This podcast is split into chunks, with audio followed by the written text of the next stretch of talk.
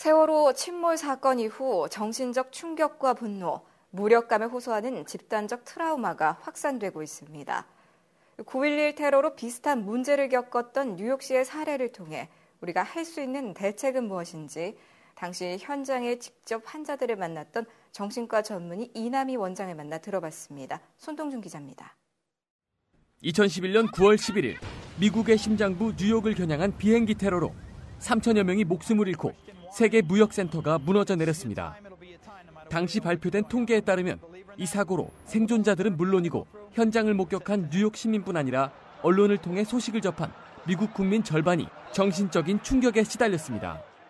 정신과 전문의 이남희 원장은 당시 자신이 맡았던 상담자 대부분이 트라우마에 의한 악몽과 불안증에 시달렸다고 회상했습니다. 이 같은 트라우마의 여파는 단순 우울증으로 그치는 것이 아니라 사업과 결혼 생활에까지 영향을 미쳤습니다. 상담하는 케이스들도 보면 악몽을 꾸고 특히 이제 건물이 무너지는 꿈, 또 그런 사건 이후에 가족이 붕괴되는 경우도 있고 이혼하는 경우, 파산하는 경우에서 굉장히 그 여파가 오래갔습니다.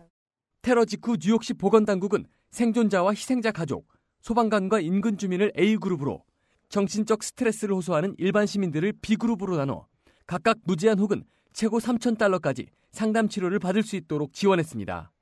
이 같은 정책은 10년이 넘도록 지속됐고 우리 돈으로 3조 원이 넘는 예산이 집행됐습니다. 그나마 이제 어떤 선진적인 접근을 좀 했던 거로 제가 기억을 해요. 그러니까 그 피해자들을 굉장히 아주 공평하게, 외국인들도 거기는 월트레이드 센터라서 많았었는데 절대로 그 불이익을 당하지 않게 공정하게 해줬고. 이 원장은 정부 차원의 지원 외에도 당시 미국 교회가 감당했던 역할에도 주목할 필요가 있다고 강조했습니다.